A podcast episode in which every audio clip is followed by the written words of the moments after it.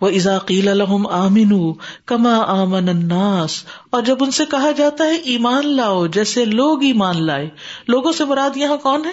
صحابہ کرام ہے ان کا ایمان ہمارے لیے ایکسٹینڈرڈ ہے۔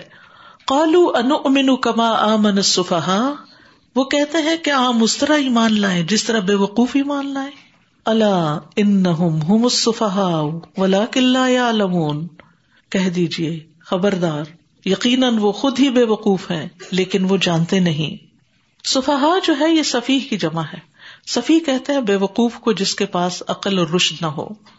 اور یہاں وہ کس کو بے وقوف سمجھتے تھے؟ صحابہ کرام کو۔ کہ وہ ایمان لا کر اپنا نیند آرام بھی قربان کیے ہوئے اپنے گھر بار بھی قربان کیے ہوئے اپنی خواہشات کو بھی قربان کرتے ہیں۔ تو وہ ان کو کیا سمجھتے تھے؟ کہ ایسا ایمان جس میں اتنی قربانیاں یہ ہم نہیں کر سکتے۔ جو ان کو بے وقوف سمجھتے اللہ تعالی کی نظر میں اللہ ان یہ خود ہی بے وقوف ہے یہ کیوں بے وقوف ہے ان کو کیوں بے وقوف کہا گیا؟ کہ وہ اپنی آخرت داؤ پہ لگائے ہوئے ہیں۔ ان کو نہیں پتا ان کے امال کا نتیجہ کیا ہونے والا ہے۔ کل ان کو کیا بھگتنا پڑے گا اس ساری مسچف کا؟ انجام کیا ہوگا؟ تو اکثر لوگ یہ سمجھتے ہیں کہ دنیا میں اگر کوئی ان کو کچھ کہہ نہیں سکتا، ان کے ڈر کی وجہ سے، ان کی بد اخلاقی بدتمیزی کی وجہ سے، تو وہ بڑے کامیاب ہیں، لیکن وہ بھولے ہوئے کہ ان کے ساتھ آئندہ کیا ہونے والا ہے۔ ولا کلّا یا لمون لیکن وہ جانتے نہیں۔ وہ ادا لق الدین آ منو کالو آ منا وہ ادا خلو الا شیاتی نہم کالو انا محکم انما نہن مستحز اون اور جب وہ ان لوگوں سے ملتے ہیں جو ایمان لائے تو کہتے ہیں ہم ایمان لائے۔ اور جب اپنے شیتانوں کے پاس تنہا ہوتے ہیں تو کہتے ہیں کہ یقیناً ہم تمہارے ساتھ ہیں۔ ہم تو صرف مزاق کرنے والے ہیں۔ شاطین سے مراد کون ہے؟ شاطین شیتان کی جمع ہے۔ ویسے تو عربی زبان میں ہر سرکش جانور، انسان اور جن، ان تینوں کے لیے شیتان کا لفظ استعمال ہوتا ہے۔ کون کون؟ یعنی جانوروں میں سے جو بدک جائے انسانوں میں سے جو بہت سرکش ہو جائے اور اسی طرح جنات میں سے جو سرکش ہو۔ تو ان سب کے لیے لفظ شیطان استعمال ہوتا ہے۔ لیکن یہاں ایک خاص کانٹیکس میں استعمال ہوا ہے۔ اور وہ کیا ہے؟ ان کے سردار، ان کے بڑے بڑے سرگنا یعنی منافقین کے سردار۔ جب یہ ایمان والوں کے پاس آتے ہیں تو کہتے ہیں، ہم ایمان لائے، ان کو بے وقوف بناتے ہیں۔ اور جب اپنے شیتانوں کے پاس اکٹھے ہوتے ہیں، اکیلے ہوتے ہیں، ان کی مجلس میں جب ان کے اپنے ہی اپنے ہوتے ہیں، تو کہتے ہیں ہم تمہارے ساتھ ہیں۔ انما نحن مستحزئون ہم تو ان کو بے وقوف بنا رہے ہیں، ان کا مذاق اڑا رہے ہیں۔ ہم ان کو یہ بتاتے ہیں، ہم ایمان لائے، حالانکہ ہم ایمان نہیں لائے ہوتے۔ ایسا شخص کون ہوتا ہے جو کہیں کچھ اور کہیں کچھ؟ دو رخا ڈبل فیس، ڈبل اسٹینڈرڈ کہیں کچھ کہیں کچھ۔ ایک جگہ ایک فیس شو کرتا ہے، دوسری جگہ کچھ اور ہی ہوتا ہے۔ انسان پہچان بھی نہیں سکتا کہ یہ وہی انسان ہے۔ رسول اللہ صلی اللہ علیہ وسلم نے فرمایا، تم قیامت کے دن اللہ کے پاس سب سے بدترین اس شخص کو پاؤ گے جو دو رخا ہو۔ انتہائی بدترین مقام ہوگا اس کا، جو کچھ لوگوں کے سامنے ایک چہرے سے آتا ہے اور دوسرے لوگوں کے سامنے دوسرے رخ سے آتا ہے۔ جب دین کی مجلس میں ہوتے ہیں، بہت دیندار بن جاتے ہیں۔ اور جب دنیا کی مجلس میں ہوتے ہیں تو کوئی پہچان نہیں سکتا کہ دین ان کے پاس سے بھی گزرا ہے۔ تو اس لیے اس دو رخے پن کو بھی ختم کرنے کی ضرورت ہے۔ اللہ ابہم اللہ ان سے مذاق کرتا ہے۔ وہ یہ مدخم فی تو اور انہیں ان کی سرکشی میں مہلت دیے جا رہا ہے۔ یا مہون بھٹکتے پھر رہے ہیں۔ یعنی اللہ کے بندوں کا مذاق اڑانے کا بدلا کیا ہے کہ اللہ تعالیٰ کیسے مذاق کر رہے ہیں ان کے ساتھ؟ ان کے لیے ان کے امال کو بڑا خوشنما بنا رہے ہیں۔ وہ سمجھ رہے ہیں ہم بڑے اچھے اچھے کام کر رہے ہیں۔ اور قیامت کے دن بھی کیا کرے گا؟ اللہ تعالیٰ مذاق اڑائے گا کیسے؟ ان کو مومنوں کے ساتھ ظاہری نور پہلے دیا جائے گا۔ جب مومن حشر کے میدان کے اندھیرے میں چلنا شروع کریں گے اپنے نور میں، تو منافقین کا نور یکا یک بج جائے گا۔ اور روشنی کے بعد وہ اندھیرے میں حیران پریشان ہو جائیں گے۔ تو امید کے بعد مایوسی کیسی بری چیز ہے؟ پھر یہ سخت مایوس ہو جائیں گے۔ اور پھر دنیا میں وہ امد ہوں فی تو یہ ہے اللہ کا مذاق۔ ان کو ان کی سرکشی میں ڈھیل دیے ہوئے۔ اور کر لو، اور کر لو۔ جب انسان ایک گناہ کرتا ہے نا اور اس کی پکڑ نہیں ہوتی، تو وہ کہتا ہے، ٹھیک ہی ہوگا۔ پھر وہ دگنا کرتا ہے، پھر دگنا، پھر اور پھر اور پھر اور زیادہ اس میں شیر ہو جاتا ہے۔ اور پھر انسان گناہوں میں اندھا ہو جاتا ہے۔ یا مہون، بھٹکتے پھر رہے ہیں۔ یعنی ان کے دل بھی اندھے ہو چکے ہیں اور ان کی نگاہیں بھی اندھی ہو چکی ہیں کہ وہ صحیح اور غلط کا فرق نہیں پہچانتے۔ ان کو پتہ ہی نہیں چلتا وہ کیا کر رہے ہیں۔ وہ سمجھتے ہم ٹھیک کر رہے ہیں۔ یہ انتہا درجے کی گمراہی ہے کہ جس میں انسان غلط ہوتے ہوئے اپنے آپ کو ٹھیک سمجھ رہا ہو۔ یہ اپنے آپ کو دھوکا دینا ہے۔ یعنی انتہائی میزریبل کنڈیشن ہے ان کی۔ ہم سب کو بھی ڈرنے کی ضرورت ہے۔ کہیں ایسا تو نہیں ہم اپنے کسی بھی کام کو جو غلط ہو حقیقت میں اللہ کی نگاہ میں ہم اس کو ٹھیک سمجھ کر رہے نہیں نہیں، یہی ٹھیک ہے۔ آپ کیسے فتوا لگا سکتے کہ ٹھیک ہے؟ جب اللہ کی نگاہ میں وہ ٹھیک نہ ہو، جب وہ قرآن کی سری مخالفت ہو، جب سنت رسول صلی اللہ علیہ وسلم کی سری مخالفت ہو، تو آپ کیسے اس کو صحیح کہہ سکتے ہیں؟ تو اس لیے اپنے دل کو جھوٹی تسلیاں نہیں دینی چاہیے۔ جو غلط ہے، وہ غلط ہے۔ اور پھر یہاں پر تغیان کا لفظ استعمال ہوا۔ انتہائی سرکش لوگ ہیں۔ کسی کی سننے کو تیار نہیں، حق کے آگے جھکنے کو تیار نہیں۔ تو اللہ تعالیٰ نے بھی ان کو ڈھیل دے دی کہ اچھا جو کرتے ہو کر لو یہاں اس دنیا کے چار دن کی زندگی میں۔ الا اک الدلالت بالہدا فما ربحت تجارتهم وما كانوا مهتدين یہی وہ لوگ ہیں جنہوں نے ہدایت کے بدلے گمراہی خرید لی۔ نہ تو ان کی تجارت ہی فائدہ مند ہوئی اور نہ ہی وہ ہدایت پانے والے تھے۔ تو منافق دنیا میں ایک طرح سے سودا کر رہے ہیں۔ ایک سودے کی بات ہوئی ہے یہاں۔ یعنی وہ گمراہی کی طرف اس طرح راغب ہوئے ہیں جیسے خریدار کسی سامان تجارت کے خریدنے کی طرف مائل ہو، جس کے خریدنے کی سخت چاہت ہو۔ ڈسپریٹ ہو کہ میں جاؤں فوراً اور جا کے فلاں چیز خرید لوں۔ اور پھر خریدنے میں انسان کے پیسے لگتے ہیں، اس کو قیمت ادا کرنی پڑتی ہے۔ تو یہاں ایک بہترین مثال سے ان کے طرز عمل کو سمجھایا گیا ہے۔ اللہ تعالیٰ نے گمراہی کو جو برائی کی انتہا ہے یعنی رائے گم کر دی، اندھیرے میں بٹکنے ہیں، تو اس کو سامان تجارت سے تشبی دی ہے۔ اور ہدایت جو کہ بھلائی کی انتہا ہے، صحیح روشنی اور بصیرت میں ہونا، اس کو سامان تجارت کی قیمت قرار دیا ہے، اس سے تشبی دی ہے۔ تو انہوں نے ہدایت کو اس سے بے رغبتی کی وجہ سے اور گمراہی کی رغبت اور چاہت کی وجہ سے گمراہی کے بدلے خرچ کر دیا۔ یعنی ہدایت چھوڑ دی، دین کو خیر باد کہہ دیا وہ جو دین پڑھا سمجھا تھا اس کو ایک طرف رکھ دیا اور غلط رسوں پہ چل پڑے۔ کیوں غلط رسوں پہ چلے؟ صرف دنیا حاصل کرنے کے لیے، دنیا کی محبت میں۔ فرمایا کہ ان کی یہ تجارت ان کو فائدہ نہ دے گی۔ اور پھر یہ ہدایت پانے والے بھی نہیں۔ جو شخص اپنی آخرت کو داہوں پہ لگا دیتا ہے، پھر وہ کہاں سے کامیاب ہو سکتا ہے؟ پھر وہ کہاں سے سیدھی راہ پہ آ سکتا ہے؟ اب ان کے اسی عمل کو دو مثالوں سے سمجھایا گیا۔ مثلهم كمثل الذي استوقد نارا فلما اضاءت ما حوله ذهب الله بنورهم وتركهم في ظلمات لا يبصرون۔ ان کی مثال اس شخص کی طرح ہے جس نے آگ جلائی۔ جب آگ نے اس ماحول کو روشن کر دیا تو اللہ ان کا نور لے گیا اور انہیں اندھیروں میں چھوڑ دیا اور دیکھ نہیں پاتے۔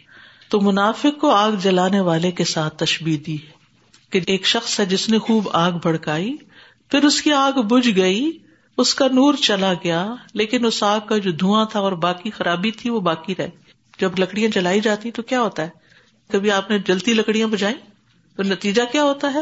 اس میں سے دھواں نکلنے لگتا پانی ڈال کے جیسے بجاتے اور اسے کوئلے رہ جاتے ہیں اور روشنی چلی جاتی ہے۔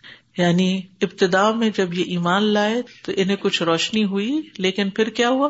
نفاق میں جب مبتلا ہوئے تو ان کا نور بج گیا اور یہ شکوک و شبہات اور شہوات کے اندھیروں میں بھٹکتے پھر رہے ہیں۔ یعنی بظاہر ایمان لانے سے انہیں دنیا میں کچھ عزت حاصل ہوئی مسلمانوں کے ہاں۔ کوئی ان کے رشتے ناتے ہوئے، کوئی ان کے وارث بنے مالی غنیمت حاصل کی اور بہت سے فائدے حاصل کیے، لیکن جو ہی فوت ہوئے۔ تو وہ سب کچھ چلا گیا۔ وہ جو دنیا میں انہوں نے شان بنائی ہوئی تھی نا اپنی کہ ہم بڑے اچھے لوگ ہیں، ہم بھی مسلمان ہیں، وہ ساری شان چلی گئی اور اب وہ قبر میں کہاں ہے؟ اندھیروں میں۔ اور ان کے پاس کوئی فائدے کی چیز نہیں، کوئی راحت اور کوئی آرام نہیں ہے۔ بس وہ کوئلے ہے وہ آگ ہے، وہ دھواں ہے، وہ اندھیرا ہے۔ اور پھر یہ ظلمات کی بات ہوئی۔ وہ طرح کا ہم فی ظلمات۔ یعنی ایک اندھیرا نہیں، کہ دل کے بھی اندر اندھیرے ہیں اور آنکھیں بھی اندھی ہیں، وہاں بھی اندھیرا ہے۔ اور پھر دین کا علم بھی نہیں، وہ بھی اندھیرا ہے۔ اور پھر نتیجہ کیا ہے؟ قبر کا اندھیرا ہے۔ اللہ کا کلام روشنی دینے والا ہے۔ یہ دین روشنی دیتا ہے۔ اللہ کی شریعت روشن ہے۔ اور پھر منافق کے لیے دنیا کے اندھیروں کے بعد، موت کے بعد کا اندھیرا اور پھر قیامت کے دن بھی اندھیرے ہوں گے۔ رسول اللہ صلی اللہ علیہ وسلم نے فرمایا، قیامت کے دن ہر ایک آدمی کو، خواہ منافق ہو یا مومن، ایک نور ملے گا۔ لوگ اس نور کے ساتھ چلیں گے، جہنم کے پل پر آنکڑے اور کانٹے ہوں گے۔ جن کو اللہ تعالیٰ چاہیں گے، وہ ان کو پکڑ لیں گے۔ پھر منافقوں کا نور بج جائے گا اور مومن نجات پا جائیں گے۔ ذہب اللہ بنور بطرا کہ فی ظلمات۔ اور آپ کو پتا نا دو بھی کیا ہے؟ اندھیری ہے۔ اندھیری ہے۔ اللہ اکبر۔ سم بکمن، اومیون، فہم لا یرجون، بہرے ہیں، گنگے ہیں، اندھے ہیں، بس وہ نہیں لوٹتے یا نہیں لوٹیں گے، دونوں طرح ہو سکتا ہے۔ یعنی دنیا میں بھی نہیں لوٹتے اور پھر آخرت میں بھی وہ واپس دنیا میں نہیں لوٹ سکتے کہ وہ آ کے ہدایت پائیں۔ کیونکہ اگر ان کو لوٹایا بھی جائے تو ان کی یہی حالت ہوگی۔ سم من سم ایسے شخص کو کہتے ہیں جو سن نہیں سکتا۔ لیکن یہاں مراد وہ نہیں کہ ان کے کان نہیں کام کرتے مطلب یہ ہے کہ ان کو حق کی بات سننا نہ اچھی لگتی ہے، نہ سمجھ آتی ہے۔ یہ قرآن کی بات، رسول کی بات، اس سے ان کو دلچسپی، وہ ایسی مجلس میں بیٹھتے ہوئے تو ان کا دل گھبراتا ہے۔ اول تو جاتے ہی نہیں، اور اگر بیٹھ بھی جائے تو اندر کچھ نہیں اترتا۔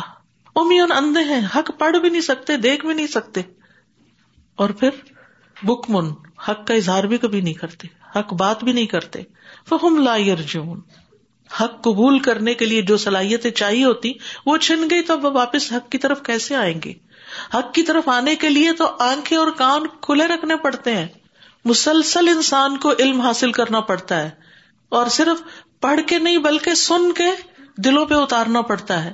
اور اگر کوئی ایسا نہ کرے تو پھر وہ اندھیروں میں چلا جاتا ہے۔ دوسری مثال او کسی بمن السمائی فی ظلمات و رادم و برق۔ یجعلون اصابعهم في آذانهم في آذانهم من الصواعق حذر الموت والله محيط بالكافرين یا ان کی مثال آسمان سے اترنے والی زوردار بارش کی طرح ہے، جس میں اندھیرے ہیں اور گرج ہے اور چمک ہے۔ وہ کڑاکوں کے باعث موت کے ڈر سے اپنی انگلیاں اپنے کانوں میں ڈال لیتے ہیں اور اللہ کافروں کو گھیرنے والا ہے۔ رات ایسی آواز ہوتی جو بادل سے سنائی دیتی ہے۔ برق ایسی چمکدار روشنی ہوتی ہے جو بادلوں کے ساتھ دیکھی جا سکتی ہے۔ اور سوائق سائقت ان کی جمع ہے، بجلی کے ایسے کڑکے ہیں جس پر پہنچتے ہیں، اسے ہلاکی کر دیتے ہیں۔ تو بارش گرج اور بجلی سے مراد کیا ہے؟ بارش سے مراد اسلام ہے۔ اندھیروں اور گرج سے مراد وہ تکلیفیں اور مصیبتیں ہیں جو اسلام کی راہ میں آتی ہیں۔ اور چمک سے مراد مسلمانوں کو حاصل ہونے والی کامیابیاں ہیں۔ اور کڑکنے والی بجلیوں سے مراد وہ احکام ہے جیسے جہاد وغیرہ جس میں منافقوں کو اپنی موت نظر آتی ہے کہ پھر بلا لیا گیا کہ مری نہ جائے وہاں۔ کیونکہ دل میں تو ایمان نہیں کہ جذبہ شہادت ان کے اندر ہو۔ تو ہدایت کی مثال جو ہے وہ بارش کی طرح ہے۔ حدیث میں آتا ہے، اللہ نے مجھے جو علم دے کر بھیجا ہے اور ہدایت دے کر، اس کی مثال تیز بارش کی سی ہے۔ جو زمین پر برسے، صاف اور عمدہ زمین تو پانی کو جذب کر لیتی ہے اور بہت سارا گھاس اور سبزہ اگاتی ہے، جبکہ سخت زمین پانی کو روکتی ہے۔ پھر اللہ اس سے لوگوں کو فائدہ پہنچاتا ہے۔ لوگ خود بھی پیتے ہیں، جانوروں کو بھی سیراب کرتے ہیں اور اس کے ذریعے کھیتی باڑی کرتے ہیں۔ کچھ بارش ایسے حصے پہ پڑی جو صاف اور چٹیل میدان تھا۔ نہ پانی روکا، نہ سبزہ اگایا۔ بس یہی مثال اس شخص کی ہے جس نے اللہ کے دین کی سمجھ حاصل کی اور جو علم اللہ نے دے کر مجھے مبوس کیا ہے، اس سے فائدہ اٹھایا۔ خود بھی سیکھا، دوسروں کو بھی سکھایا۔ اور دوسری مثال اس شخص کی جس نے سر نہ اٹھایا اور اللہ کی ہدایت کو قبول نہیں کیا جو میں دے کر بھیجا گیا ہوں۔ تو یہ منافقوں کی مثال ہے دراصل کہ جو دین سے فائدہ نہیں اٹھاتے اور اس کو مشکل سمجھ کے چھوڑ دیتے ہیں، یہ ہم سے نہیں ہوتا۔ نہیں ہوتا تو بھاگ کے کہاں جانا ہے؟ جانا تو واپس اللہ ہی کی طرف ہے۔ اگر ہم نہ بھی پڑھے ہم چھوڑ بھی دیں، ہم بھاگ بھی جائیں، تو بھاگ بھاگ بھاگ کے کہاں جائیں گے؟ انتہا کہاں ہوگی؟ اللہ ہی کے پاس۔ وہ ان الا ربکل منتہا اینڈ وہیں جا کے ہوگا۔ اس لیے بھاگ نہیں کہیں سکتے۔ اپنے نفس کو منانے کی ضرورت ہے۔ یقاد البرق یختف ابسارہم کلما ادا الحم مشوفی و ادا ازلم علیہم قامو ولو شاء اللہ لذهب بسمعہم و ان اللہ علی کل شیء قدیر قریب ہے کہ بجلی ان کی آنکھوں کی روشنی اچک کر لے جائے۔ جب بھی وہ ان کے لیے روشنی کرتی ہے، وہ اس میں چل پڑتے ہیں۔ اور جب ان پہ اندھیرا چھا جاتا ہے تو کھڑے رہ جاتے ہیں۔ اگر اللہ چاہتا تو ان کی سماعت اور ان کی بسارت کو لے جاتا۔ بے شک اللہ ہر چیز پر خوب قدرت رکھنے والا ہے۔ یعنی ہوتا کیا ہے کہ جب وہ اسلام کے رستے پہ چلتے ہیں تو پھر جب مشکلیں آتی ہیں تو وہ ثابت قدم نہیں رہتے۔ تھوڑی بہت جب کوئی فائدے کی چیز نظر آتی ہے، کوئی مال غنیمت نظر آتا ہے، تو پھر تھوڑا سا دین کی طرف آگے بڑھ جاتے ہیں۔ یعنی دنیا میں دین سے اگر کوئی فائدہ ملے تو دین کا کوئی کام کر لیتے ہیں۔ اور اگر وہاں سے کوئی فائدہ نہیں مل رہا تو خدا حافظ کر دیتے ہیں۔ خیر بات کہتے ہیں۔ اسی طرح قرآن مجید میں آتا ہے کہ منافق کنارے پہ رہ کے اللہ کی عبادت کرتا ہے۔ وہ من سے میاں ابود اللہ اللہ ہر فن و ان اصاب خیر نتما ان بھی وہ ان اصابت فتن تو اللہ وجہ خسرت دنیا والا خرا ذالک الخسران المبین اور لوگوں میں سے کوئی وہ ہے جو اللہ کی عبادت کنارے پہ رہ کے کرتا ہے۔ جیسے یہ میز کا کنارا نا، تو کنارے پہ رہ کے کرتا ہے۔ اگر اسے کوئی بھلائی ملے تو اس کے ساتھ مطمئن ہو جاتا ہاں میری عبادت کا کوئی فائدہ۔ اور اگر اسے آزمائش آئے تو اپنے منہ پہ الٹا پھر جاتا ہے۔ اب نہیں پڑھوں گا نماز، اب نہیں کروں گا دعا۔ اس نے دنیا اور آخرت کا نقصان اٹھایا کس کا نقصان؟ ہے اللہ کا تو کوئی نقصان نہیں۔ وہ سمجھتا ہے میری عبادت سے شاید اللہ کو فائدہ ہو رہا ہے۔ اس کو کوئی فائدہ نہیں۔ فرمایا، ذالک هو الخسران المبین۔ یہ ہے سری خسارا تو یہاں پر بیسیکلی بتایا یہ گیا ہے کہ جو لوگ دین کے رستے میں یعنی عملی منافقت اختیار کیے ہوئے ہیں اور دین سے کوئی فائدہ ہو تو ہی دین کی طرف آتے ہیں، ورنہ جب کوئی مشکل آتی ہے تو وہیں کھڑے ہو جاتے ہیں اسٹک ہو جاتے ہیں۔ تو اگر اللہ چاہے تو ان سے رہی صحیح جو تھوڑی بہت سمجھ ہے وہ بھی لے جائے۔ اللہ ہر چیز پہ قادر ہے۔ اس لیے ڈرنا چاہیے۔ اس سے پہلے کہ اللہ مور لگا کے دوسری طرف کر دے۔ یعنی جو عملی منافق ہیں، وہ بڑے ڈینجر میں ہے ڈینجر میں ہے اگر انہوں نے اپنی اصلاح نہ کی، تو سخت نقصان ہو سکتا ہے۔ پھر اس کے بعد فرمایا، یا ایوہنا سعبدو ربکم الذی خلقکم والذین من قبلکم لعلکم تتقون۔ اے لوگوں اپنے رب کی عبادت کرو، جس نے تمہیں پیدا کیا۔ اور ان لوگوں کو بھی جو تم سے پہلے تھے، تاکہ تم بچ جاؤ۔ وہ منافق جو ہے ان کو بھی اور باقی ساری انسانیت کو بھی خطاب ہے کہ اپنے رب کی عبادت کرو، سیدھے ہو جاؤ۔ کون ہے رب؟ جس نے تمہیں پیدا کیا ہے، اس کا تم پر سب سے بڑا حق ہے۔ اور صرف تمہیں نہیں، تم سے پہلے لوگوں کو بھی پیدا کیا۔ لا اللہ کم تتقون، تاکہ تم بچ جاؤ۔ کس سے بچ جاؤ؟ جہنم کے عذاب سے بچ جاؤ۔ یہاں کس چیز کا حکم دیا جا رہا ہے؟ کیا کرو؟ عبادت کرو۔ عبادت کیا ہوتی؟ ہے سب سے پہلا لفظ جو آنا چاہیے نا، عبادت کے ساتھ جھکنا۔ اس لیے کہ ہم سب عبادت کرتے ہیں، اور اگر ہمیں یہی نہیں پتا ہم کیا کر رہے ہیں، تو عبادت کیا ہے؟ جھکنا۔ کس کے ساتھ؟ محبت، تعظیم کے ساتھ، ادب کے ساتھ جھکنا۔ کس کے آگے؟ اللہ کے آگے۔ الخدو تزل ٹھیک ہے؟ اور پھر زندگی میں جو کچھ ہم کرتے ہیں، اگر وہ اللہ کی مرضی کے مطابق کر رہے ہیں، تو وہ سارے کا سارا کیا عبادت۔ چاہے بول رہے ہیں، چاہے کچھ کر رہے ہیں۔ تو عبادت میں تین بنیادی چیزیں ہیں، کمال درجے کی محبت ولدین امن اشد حبن للہ۔ تو وہ عبادت جس میں محبت ہی نہ ہو، ایسے ہی بس بگار کی ہو کہ ہائے اب سر پہ پڑ گئی ہے تو اب کیا کرے کرنا ہی ہے۔ ہائے پھر نماز کا وقت آ گیا۔ ابھی تو زور پڑی تھی، ابھی پھر اثر آ گئی۔ یہ عبادت نہیں ہے۔ یہ تو بس آپ حاضری لگا رہے ہیں کہ کسی طرح بس کھاتا پورا کر دیں، کھانا پوری کر دیں۔ نہیں۔ پھر محبت اللہ میں حاضر میں حاضر۔ حج کے لیے جاتے تو کیا کہتے ہیں؟ لبیک اللہ حاضر، دل کی محبت سے محبت سے جاتے ہیں۔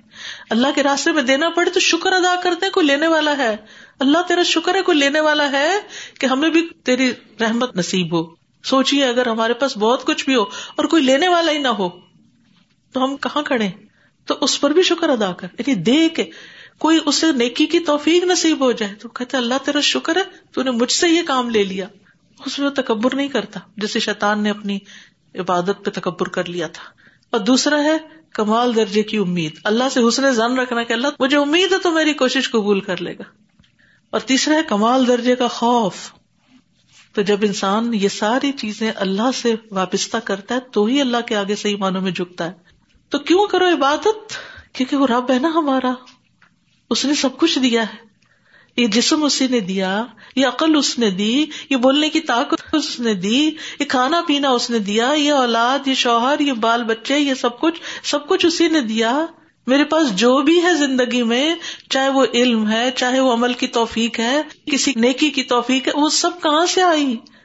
وما بکم من نعمت فمن اللہ تمہارے پاس کوئی بھی جو نعمت ہے، سبھی اللہ نے دی ہے اللہ تو نے مجھے دی۔ کتنے محروم ہے دنیا میں، تو نے مجھے دی جس بندے کا یہ رویہ ہوگا، وہ نعمتوں پہ شکر ادا کرے گا اور ان کو صحیح استعمال کرے گا۔ ورنہ لوگ نعمتوں پر بھی کوستے رہتے ہیں۔ یہ نہیں تو وہ کیوں ہے اور وہ کیسا ہے اور یہ کیسا ہے؟ تو پھر اللہ سبحانہ و تعالیٰ ساری مخلوق کو حکم دیتے ہیں کہ اپنے رب کی عبادت، اپنے رب کی، اپنا ہے وہ، اس کو اپنا سمجھو۔ اصل میں ہم نے اور بہت اپنے بنائے ہوئے نا، اس کا درجہ بہت پیچھے چلا گیا ہے۔ سب سے پہلے اس کو رکھیں گے تو پہلے اسی کی مانیں گے۔ ورنہ اوروں کی پھر مانتے چلے جاتے ہیں، چاہے وہ صحیح ہے یا غلط ہے۔ اور پھر یہ کہ تمہارا وجود اس نے دیا ہے۔ جو کچھ بھی تم ہو، تم اس کی وجہ سے ہو۔ اس لیے اسی کے آگے جھک جاؤ۔ جان دی دی ہی ہوئی اسی کی تھی۔ حق تو یہ کہ حق ادا نہ ہوا۔ ساری زندگی بھی سجدے میں پڑے رہے، تو حق ادا نہیں ہوتا۔ تو اللہ تعالیٰ عبادت کی لاجک بھی سمجھا رہے ہیں کہ کیونکہ اس نے تمہیں پیدا کیا، اس کا حق ہے تم پر، اور اس نے تمہیں پیدا بھی اپنی عبادت کے لیے کیا۔ وما خلق الجن والانس اللہ لیا بدون رسول اللہ صلی اللہ علیہ وسلم نے فرمایا، اللہ تعالیٰ فرماتے ہیں، اے ابن آدم، تم اپنے آپ کو میری عبادت کے لیے فارغ کر لو، میں تمہارے دل کو بے نیازی سے بھر دوں گا، تمہارا فقر دور کر دوں گا، لیکن اگر تم ایسا نہیں کرو گے، میں تمہارے دل کو مشغول کر دوں گا، اور اس کے باوجود تمہارا فقر دور نہیں ہوگا۔ کون ہے وہ رب؟ اللہ جعل لكم الارض فراشا والسماء بناء وانزل من السماء ماء فاخرج به من الثمرات رزقا لكم فلا تجعلوا لله اندادا وانتم تعلمون۔ وہ جس نے تمہارے لیے زمین کو فرش اور آسمان کو چھت بنایا اور آسمان سے پانی نازل کیا اور اس سے تمہارے لیے پھل بطور رزق پیدا کیے بس تم اللہ کے ساتھ کسی کو شریک نہ ٹھہراؤ، حالانکہ تم جانتے ہو۔ تو عبادت کے واجب ہونے کی وجہ یہاں کیا بتائی گئی؟ کہ اللہ نے تمہیں بڑی نعمتوں سے نوازا ہے۔ ظاہر اور باطن میں بہت کچھ عطا کیا ہے۔ تمہارے لیے زمین بنائی جس میں تم چلتے، پھرتے، سوتے، جاگتے، بھاگتے، دوڑتے، کھاتے، پیتے ہو۔ تمہارا کھانا پینا یہیں سے آتا ہے تمہارا پانی یہاں سے آتا ہے۔ تم اس پہ اپنے گھر بناتے ہو، اپنی فیکٹریاں لگاتے ہو، اپنی فصلیں اگاتے ہو، کیا کچھ نہیں۔ اور پھر آسمان کو چھت جیسا بنا دیا، جیسے پرسکون گھر ہے تمہارا یہ زمین۔ اور پھر تمہاری ضرورت کے لیے آسمان سے پانی برسایا۔ وہ انزل امین سما اما ان بارشیں برسائی پھر پھل نکالے۔ اتنا کچھ تمہارے ساتھ کیا۔ اور تم سے کس چیز کا تقاضا کیا کہ اس کے ساتھ کسی اور کو الہ نہیں بنانا؟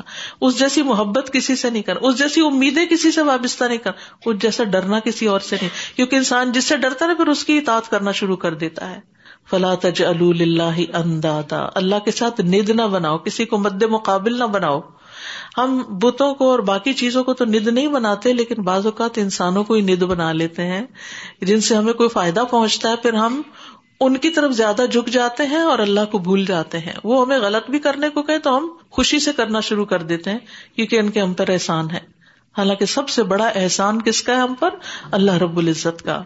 وہ ان کن تم فی رئی بما نزلنا اعلی ابدنا عبادت کے لیے کس چیز کی ضرورت ہے؟ ہدایت کی کتاب کی۔ اور وہ ہے قرآن۔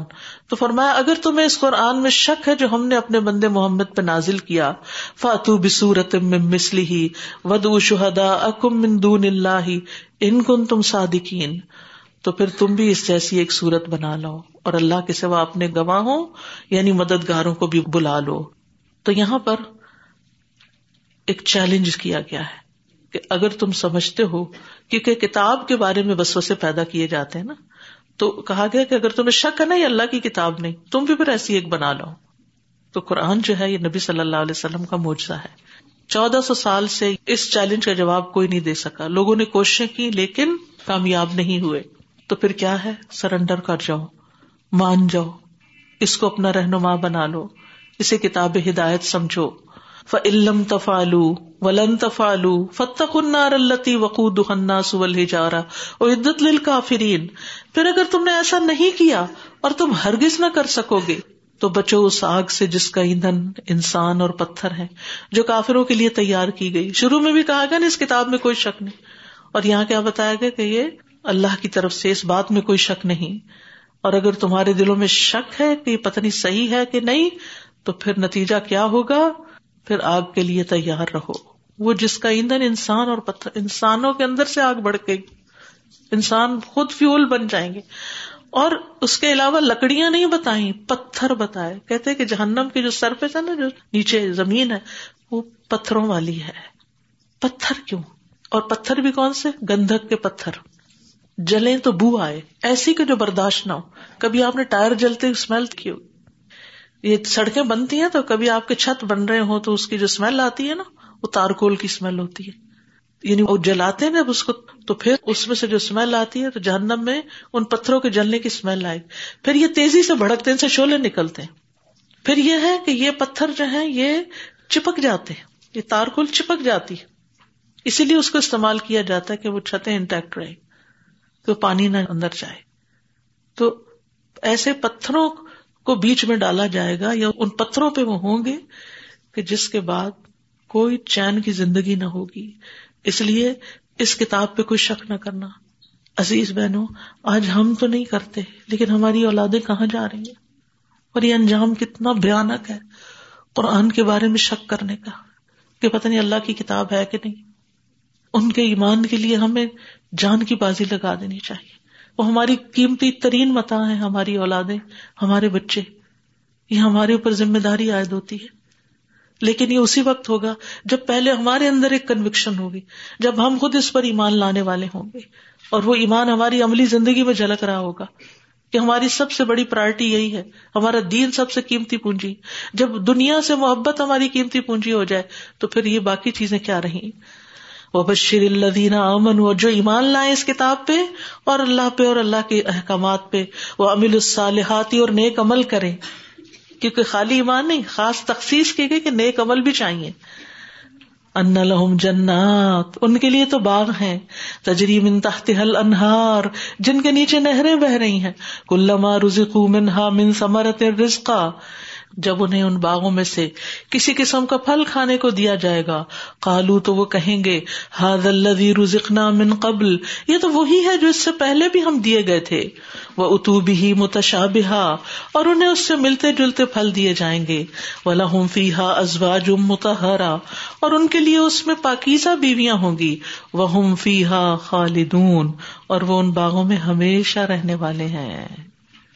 نبی صلی اللہ علیہ وسلم کو کہا جا رہا ہے کہ آپ انہیں بشارت دے دیجیے بشر بشر، بشارت ایسی خبر ہوتی ہے جو انسان کو خوش کر دے۔ تو خوش ہو جائے کہ ایمان لا کر عمل کر کے کیا کچھ ملنے والا ہے۔ جہاں ہم جہنم سے ڈرتے ہیں، وہاں جنت کی بشارت پہ خوش بھی ہونا چاہیے۔